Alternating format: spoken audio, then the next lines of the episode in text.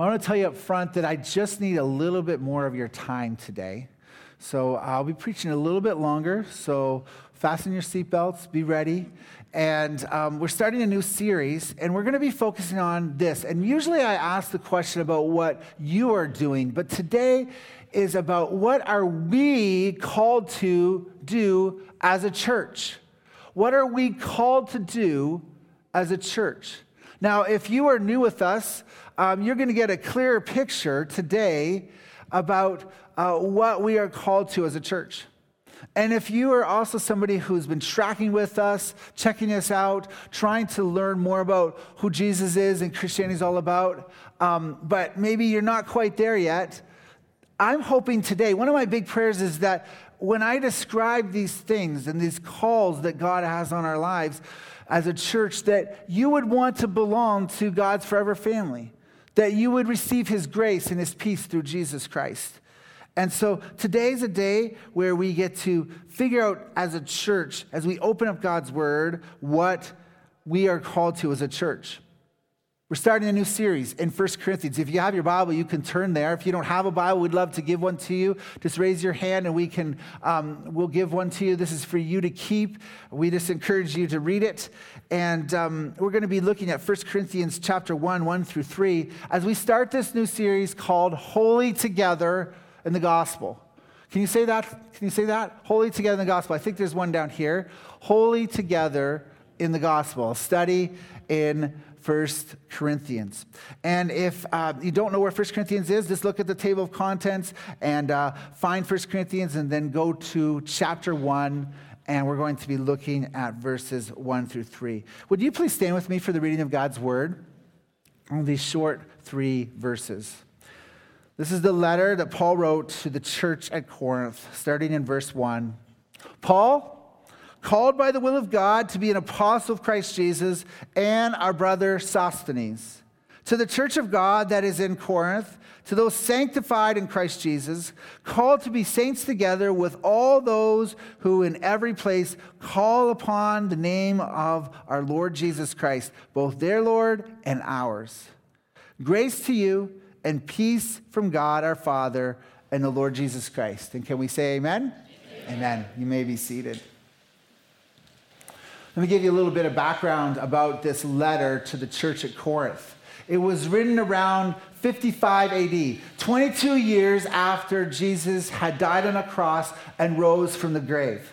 The Apostle Paul is writing this, and if you want to um, read the whole story about how Paul came to the city of Corinth, you can check that out today. Read um, Acts chapter eighteen. I'm not going to read all of that. I'm just going to highlight one verse in just a few minutes. But Acts chapter eighteen tells the story how Paul came. He came as a tent maker. He was co-vocational. He was trying to um, uh, provide for himself and his needs, as well as go and share the good news of Jesus Christ, called as an apostle of Christ Jesus. And so he goes, and who does he meet? He meets a ministry couple by the name of Priscilla and Aquila. And they start ministering together, and Paul goes into the synagogue, the Jewish synagogue, and he starts uh, telling them about Jesus, that the Messiah has come. The long-awaited Messiah has come. And so Jesus is proclaimed, because that's what the Apostle Paul encouraged. The salvation was first to the Jews, as we read in Romans chapter one, verse sixteen, which Paul and probably wrote from Corinth. And so um, Paul goes into the Jewish synagogues, and guess what happens? They reject the message. They reject the good news of Jesus Christ. So finally Paul has enough, and he's like, you know what? Your blood be on your own heads. I'm going to the Gentiles. I'm going to all the non-Jewish people in the city, and that's what he does. And guess what happens? The people start to embrace the good news of Jesus Christ. Now, this is pretty amazing, because if you know anything about Corinth in that day, it was very corrupt. To act like a, a Corinthian was an insult. That's because um, to act like a, a Corinthian uh, meant that you were sexually immoral. You had very loose morals. And so when Paul comes and he starts proclaiming the good news of Jesus Christ to this wicked city and people start embracing it, it's amazing. Now, I want us to remember this, because I know some of us at times feel really discouraged when we, we see all that's going around us and we see all the corruption and all the immorality. And we forget that the gospel of Jesus Christ is powerful to transform any life. You know that work, that work coworker, that student, that fellow student that you think is so far gone. I want to tell you today, because the scriptures tell us that the life of that person can be changed by the good news of Jesus Christ. Do you believe this? We're going to, as we go through Corinthians, we're going to be finding this, a great encouragement of this. Now, I told you I wasn't going to read all of Acts chapter eighteen, but I want one verse in verse seventeen. And it's really relevant to what we're studying in First Corinthians one. Here's what we read. Remember I told you that, that Paul went to the uh, synagogue and they rejected him. And so what ends up happening is um, a big, uh, well, I'll start in verse twelve. It says, when Gallio, the, um, when Gallio, the proconsul of Achaia, Achaia, sorry, Achaia, the Jews made an united attack on Paul and brought him before the tribunal. Okay, so the context is, is the um, the Jewish people not only rejected Paul, but they bring a lawsuit. They're bringing him to trial amongst these Gentiles, these, these Roman uh, magistrates. And if you jump down to Acts chapter eighteen, verse seventeen, uh, as Paul's speaking, it says this, they all seized Sosthenes, the ruler of the synagogue, and beat him in front of the tribunal, but Gallio paid no attention to any of this. Now, this is very important, because what did I just read to you in First Corinthians chapter one, verse one? Who is writing this letter? Paul, an apostle of Christ Jesus, and what does it say? Our brother Sosthenes. But if this is the same Sosthenes, and there's good... There's, there's, we have good um, scholarship to believe that it is. Think about this. The ruler who brought Paul to trial, who brought a lawsuit against Paul, gets beaten up, and then sometime after that, he gives his life to Jesus Christ, and now he's a brother. Again, cannot the gospel transform any life? The answer is yes. This should be such encouragement to us. We don't know much more about Sosthenes, but he's now a brother. So again, I want to remind you, that person that is so hardened and maybe opposed to the gospel, ready to bring a lawsuit against you and your Christianity, Christ can transform. Over the last year, our church has been attacked four times online by certain people about our views on sexuality and gender. We don't make a big deal of that. But I am hoping and praying, and I hope you will join with me in this, to declare that God can transform their lives. As we share the love of Christ, we respond in kindness, just like Sosthenes. Could there be more Sosthenes in Cambridge? Amen? So this is a little bit of the background. Paul um, is opposed, but a church starts because of he's made disciples, and there gets to be enough of a critical mass of disciples, and a church is started. And then Paul, because he's an apostle, he feels the call to share the good news of Jesus Christ at another location. He's actually on a missionary journey when he's he's being this tent maker in Corinth. And finally he leaves. He leaves the church in good hands. There's elders raised up. And we see this on this map of, of Paul's uh, journey. The next place he goes, you can see if Corinth is kind of over on the left hand of the screen, and Corinth is over there just close to Athens. And then Paul goes across um, the Mediterranean to Ephesus. And this is where he's actually writing First Corinthians, this letter to the Corinthians. There's lots of problems.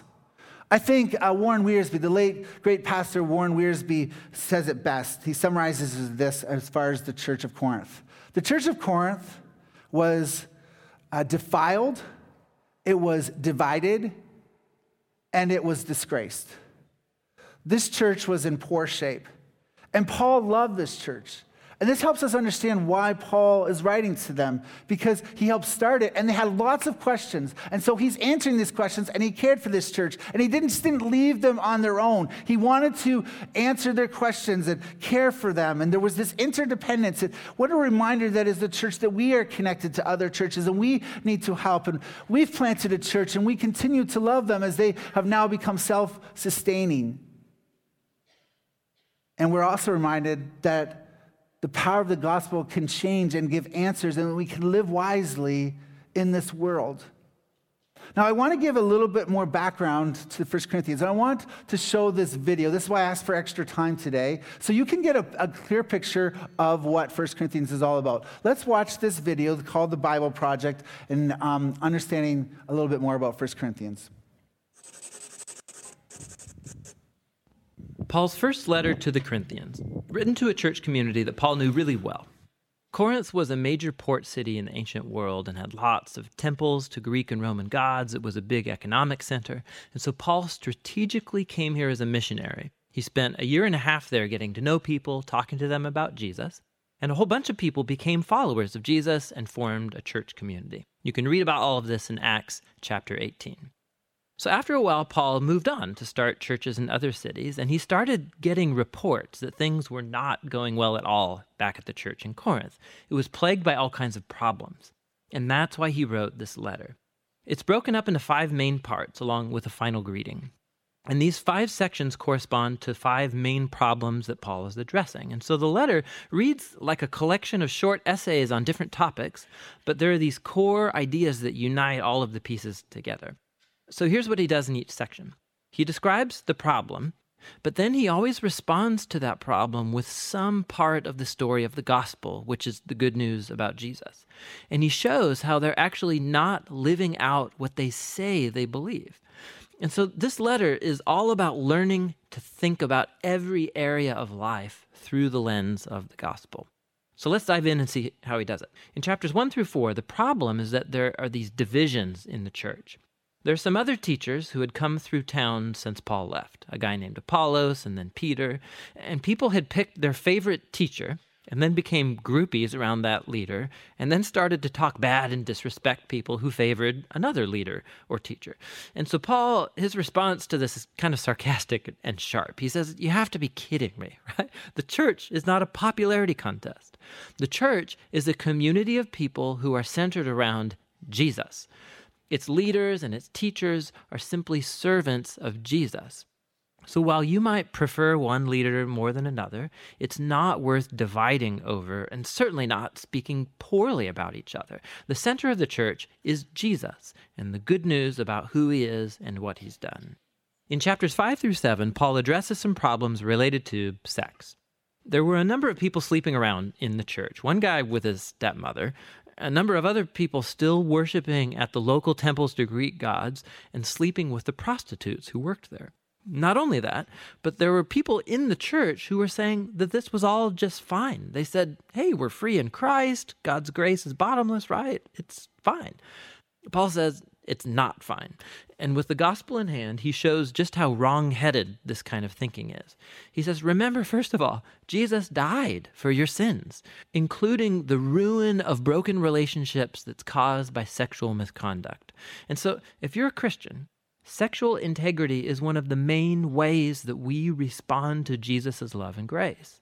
Paul also reminds them that just as Jesus was physically raised from the dead, so our bodies will be raised from the dead, which means this. If your body is being redeemed by Jesus now and in the future, then what you do with your body matters. It matters a lot. And it's not yours to do whatever you want with. Paul's being super clear. Being a follower of Jesus involves no compromise when it comes to sexual integrity. In chapters eight through ten, the issue is about food, but not just food preferences, like do you like or dislike a certain food.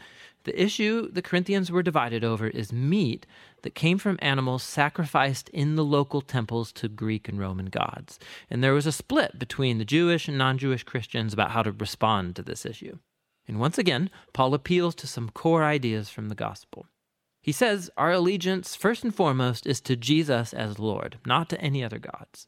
And so if you're in a situation where there's meat that's been dedicated to another god, and there are people around who might watch you and conclude, oh, look, hey, Christians worship Jesus, and they can worship other gods too. Paul says if that's the scenario, don't eat the meat. Your loyalty is to Jesus, and you should love those people more than yourself and not mislead them. But Paul quickly qualifies this and says, listen, as Christians, we believe God is the creator of all things, including that animal.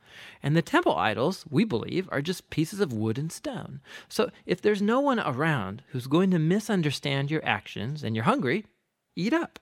You're free as a new human in Christ to follow your conscience in these kind of debatable matters. So what makes it okay in one situation to eat, but not in the other? The core principle is love. Love will deny itself and look out for the well-being of other people. And love, God's love, is at the core of the gospel. It's what Jesus did when he died for us, and so Paul says it's what Christians should do for other people. In chapters eleven through fourteen, Paul moves on and addresses problems in their weekly worship gathering. There were some people who were having really powerful spiritual experiences in the gathering, and so they would start praying out loud in unknown languages. There were other people who might start sharing a teaching or a word from God, and then someone would get up and interrupt them because they wanted to share. And it all was really chaotic, and it was distracting people, especially visitors, from hearing the gospel. So in these chapters, Paul helps them think, first of all, about the purpose of this gathering, to help them see what kind of behaviors are appropriate.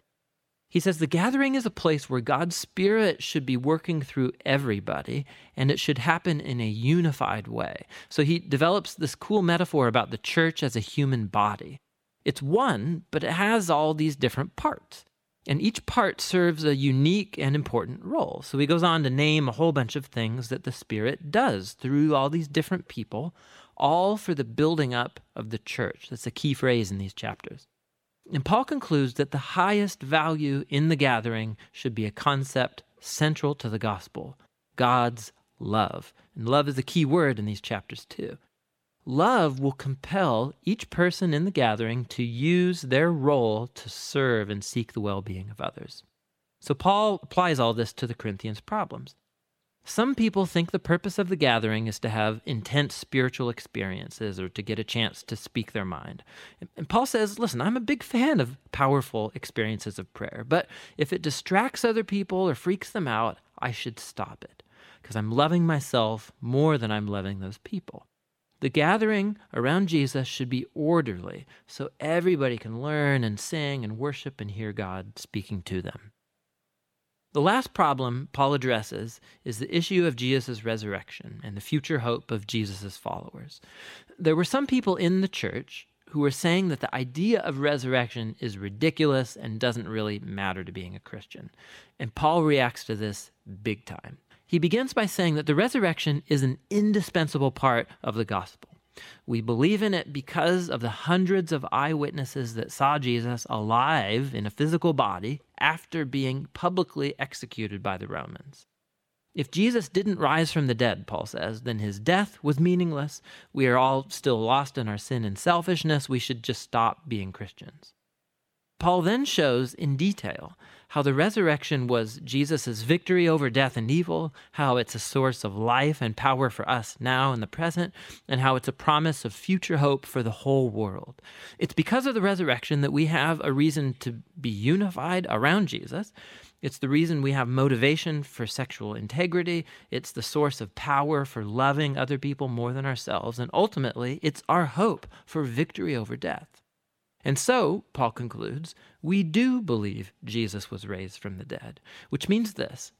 The gospel is not just moral advice or a recipe for private spirituality. It's an announcement about Jesus that opens up a whole new reality. And that's what First Corinthians is all about, seeing every part of life through the lens of that gospel. Isn't that helpful?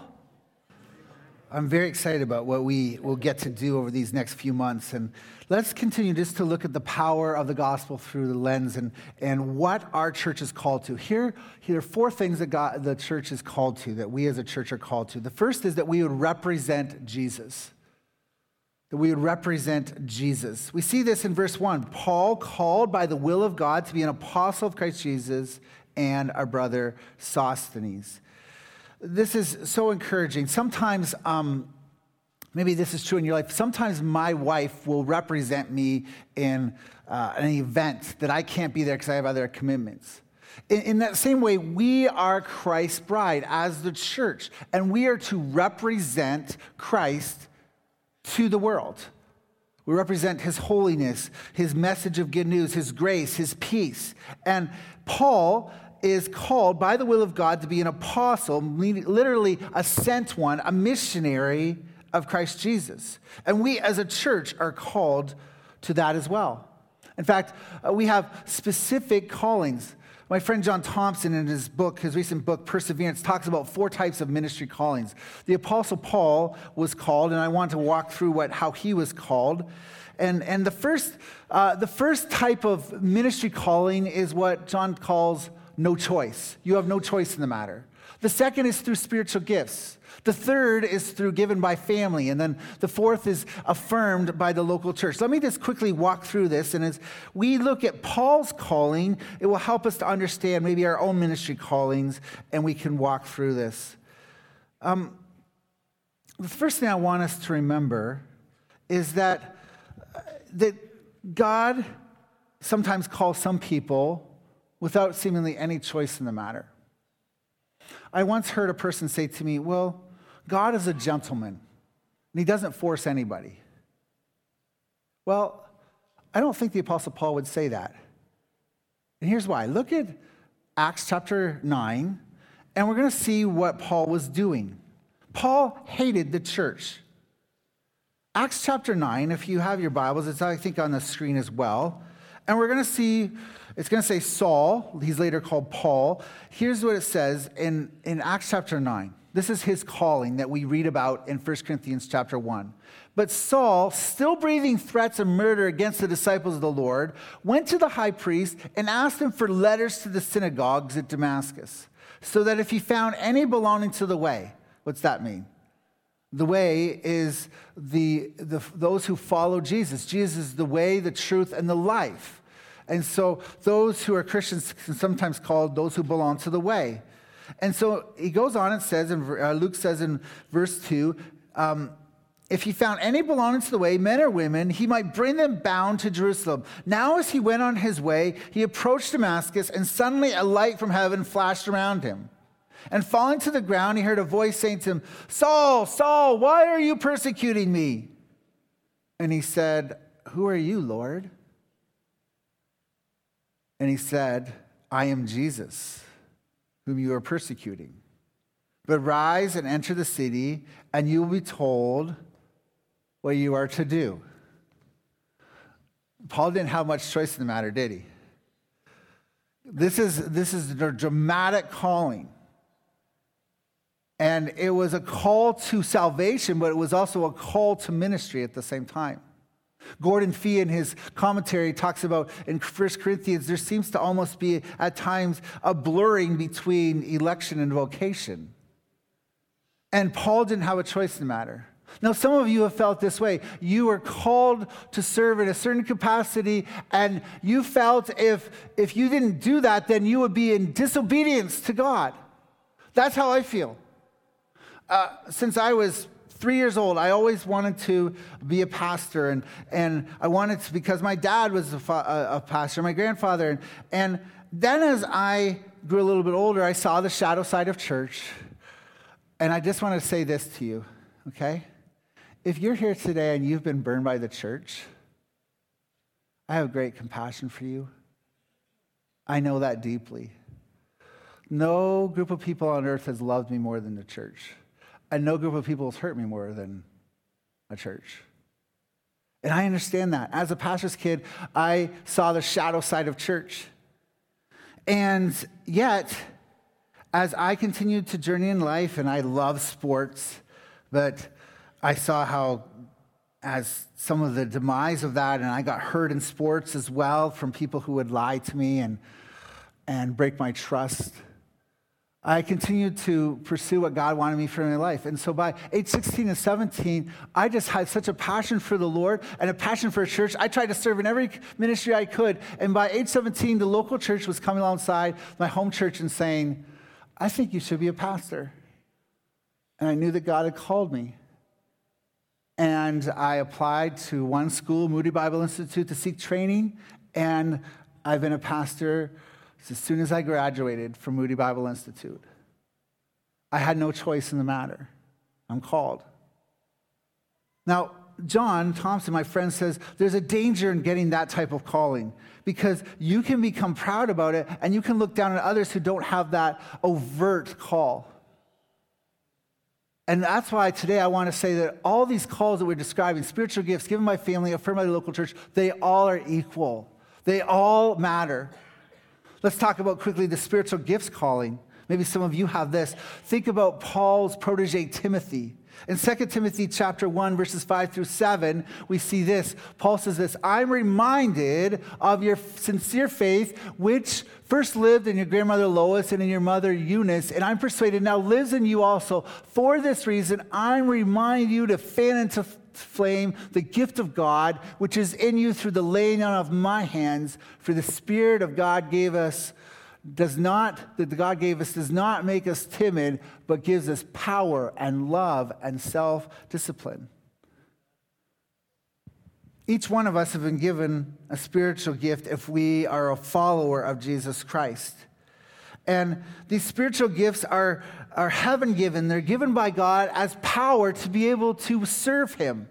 So many of us have talents, and, and those are different than spiritual gifts. In fact, sometimes that that um, those talents, you have to actually surrender to the Lord and say, Lord, I want these actually to be animated, not naturally, but, uh, but supernaturally by the Holy Spirit, so that they're only used for you. You release them back because the spiritual gift is something given by the Holy Spirit after you come to faith in Christ. And if you're not using your spiritual gift, maybe some of this describes you, you'll be burnt out. You'll lack joy. You'll lack power of the Holy Spirit. You'll lack influence. Maybe that's where some of you are frustrated today. I don't know. Paul Tripp puts it this way. Pastor Paul Tripp, if you doubt your spiritual gifts, you are doubting the one who gave you those spiritual gifts. God never calls us to a task that he also doesn't empower us to do in the power of the Holy Spirit. So spiritual gifts, it's a great calling. And each one of us has that. A third is that we might be given by family. Now, I said this at Art's funeral yesterday, and I want to reinforce this. It's by the late, great um, evangelist Billy Graham. God has no grandchildren. Each person has to individually be responsible to give their life to Jesus Christ. But parents, as we heard this dedication today of Davis, um, we can give children over to the Lord. And that doesn't mean that they are saved. We can't guarantee them for heaven if we baptize them as babies, as we confirm them. They have to come to faith in Jesus Christ themselves. Which begs the question, have you? Have you given your life to Christ yourself? Have you individually done that? Or are you just actually not a Christian, but you're living off of your family's faith? Today can be the day of salvation. And yet, our parents can put us in a position to receive God's grace in a special way. We saw that in this verse that we just read from, um, from Paul describing Timothy and from his grandmother and mother. Another example, a great one, is from in First Samuel chapter one, verse twenty-eight. And and Pastor Collery mentioned this about Hannah. She struggled with infertility, and and she she said, Lord, um, if you give me this ch- child, I'm going to give him back to you. And this is what it says at the end of First Samuel chapter one, verse twenty-eight. And when the N I V, it says, I have given him to the Lord. And as long as he lives, he is given to the Lord, and he worshiped there. And so there are some of us who have been prayed for by our parents and our grandparents. And it's part of our calling. Now let me take a time out just for a moment. There are some in our community here in our church today, maybe this describes you, who come from a culture where you have high expectations put on you by your family, that you are to go a certain direction, to live and be this certain person, have this certain vocation. Here's what I want you to ask. Instead of maybe fighting this, I want you to ask this question. Is your Heavenly Father, has your Heavenly Father used the desires or put the desires in your family for you that are actually His desires for you? Does that make sense? Maybe God put those desires in your family and prayed over those so long ago.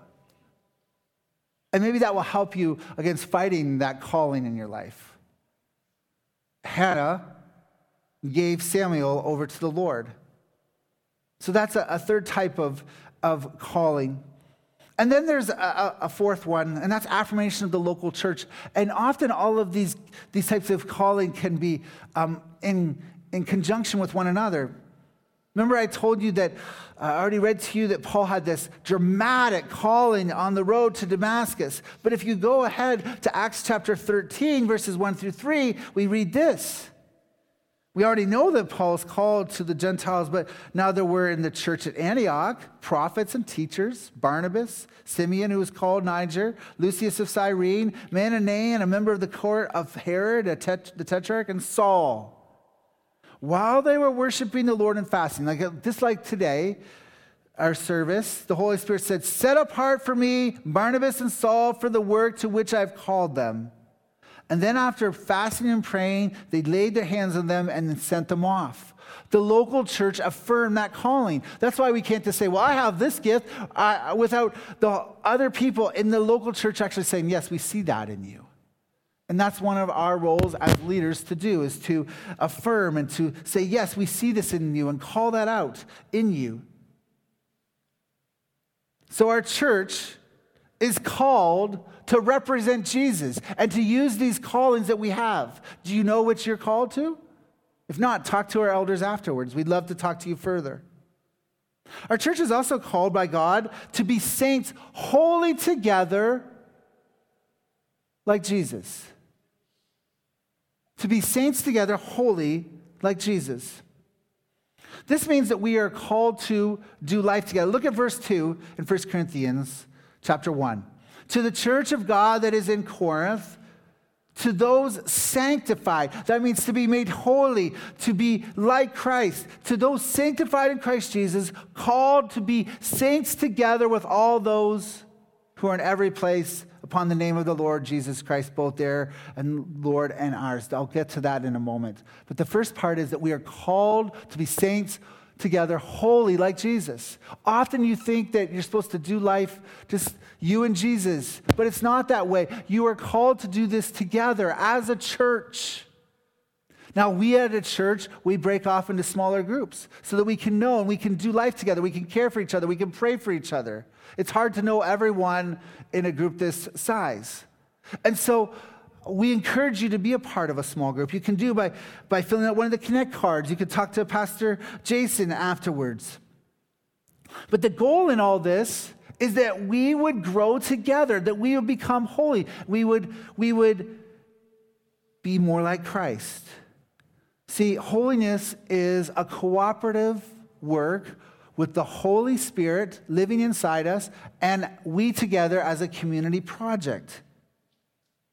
Now, I need to say something to you that's probably the hardest thing I've ever said to you as a church, but it's also maybe one of the kindest things. Shortly after I arrived here, somebody outside of our church came who knew the church very well and told me that Temple lacks leadership. And I was like, what are you talking about? We have... We have a lot of leaders.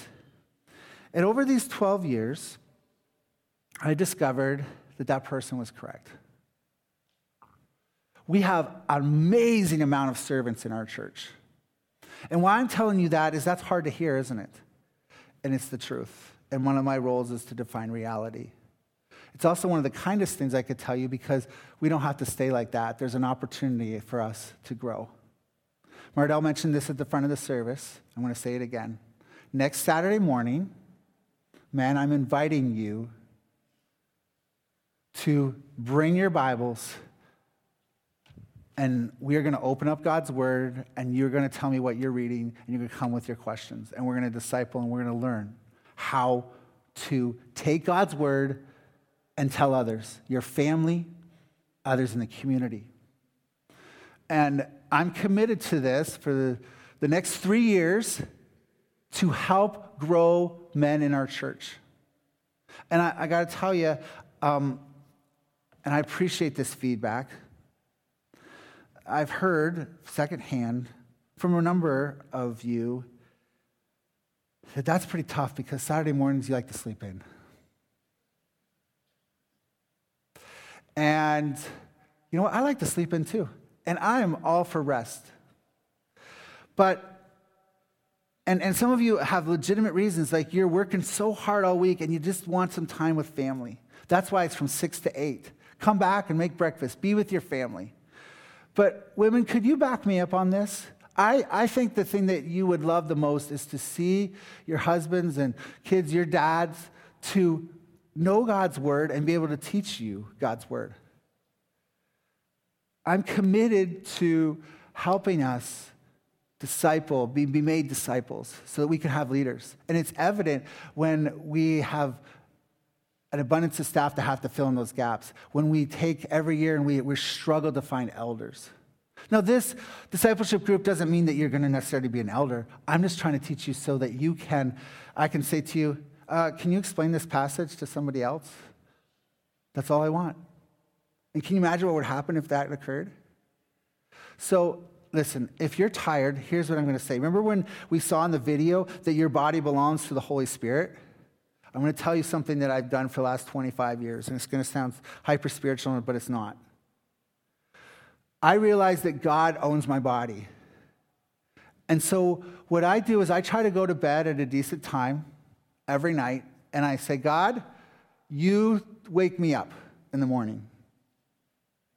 And sometimes it's at three o'clock in the morning, and sometimes it's at six o'clock in the morning. But for twenty-five years, I haven't used an alarm clock because I'm trusting God. You know what I need to have the energy and the rest, and I've got to work from rest. And what if God gives you an extra ability to be able to have enough sleep and still come to the discipleship group? Okay, that might have been my church emptying sermon for today. But this is part of being holy together, called holy together. Here's the third calling. Our church is called to be praying in the name of Jesus Christ. That's what we see. Look at the back half of verse two. Who in every place call upon the name of our Lord Jesus Christ, both their Lord and ours. We want to be a church who prays, and we want to join the saints across the globe who are praying, those who are interceding. Theologians call this Catholicity. It's not, it means the universal church. It doesn't mean that the Roman Catholic Church. It's talking about the fact that we are part of this global prayer movement who call upon the name of the Lord. And I've experienced that at times. Maybe you have too. Maybe you're prompted to pray for something globally. Or maybe you go to a, a, a, a, a gathering where people are praying for the world.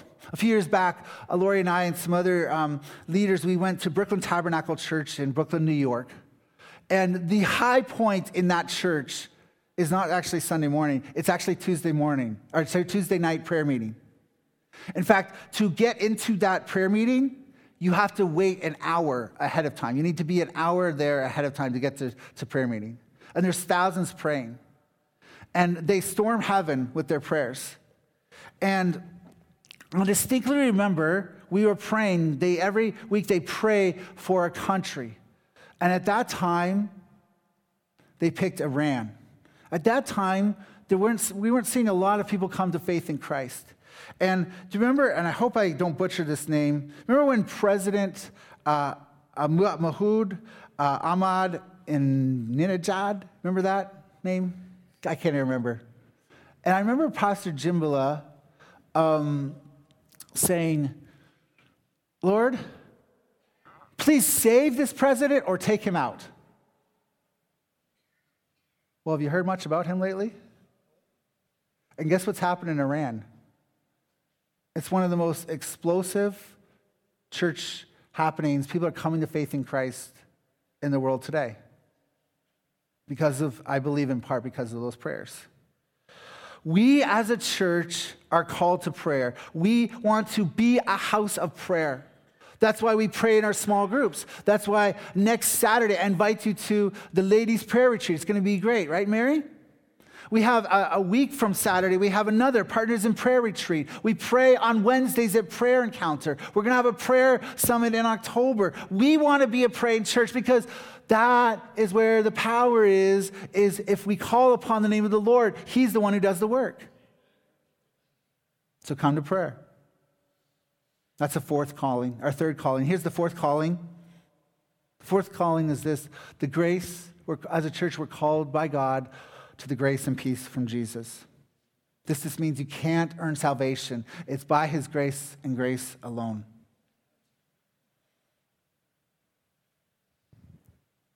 So as we conclude, what has God been speaking to you about?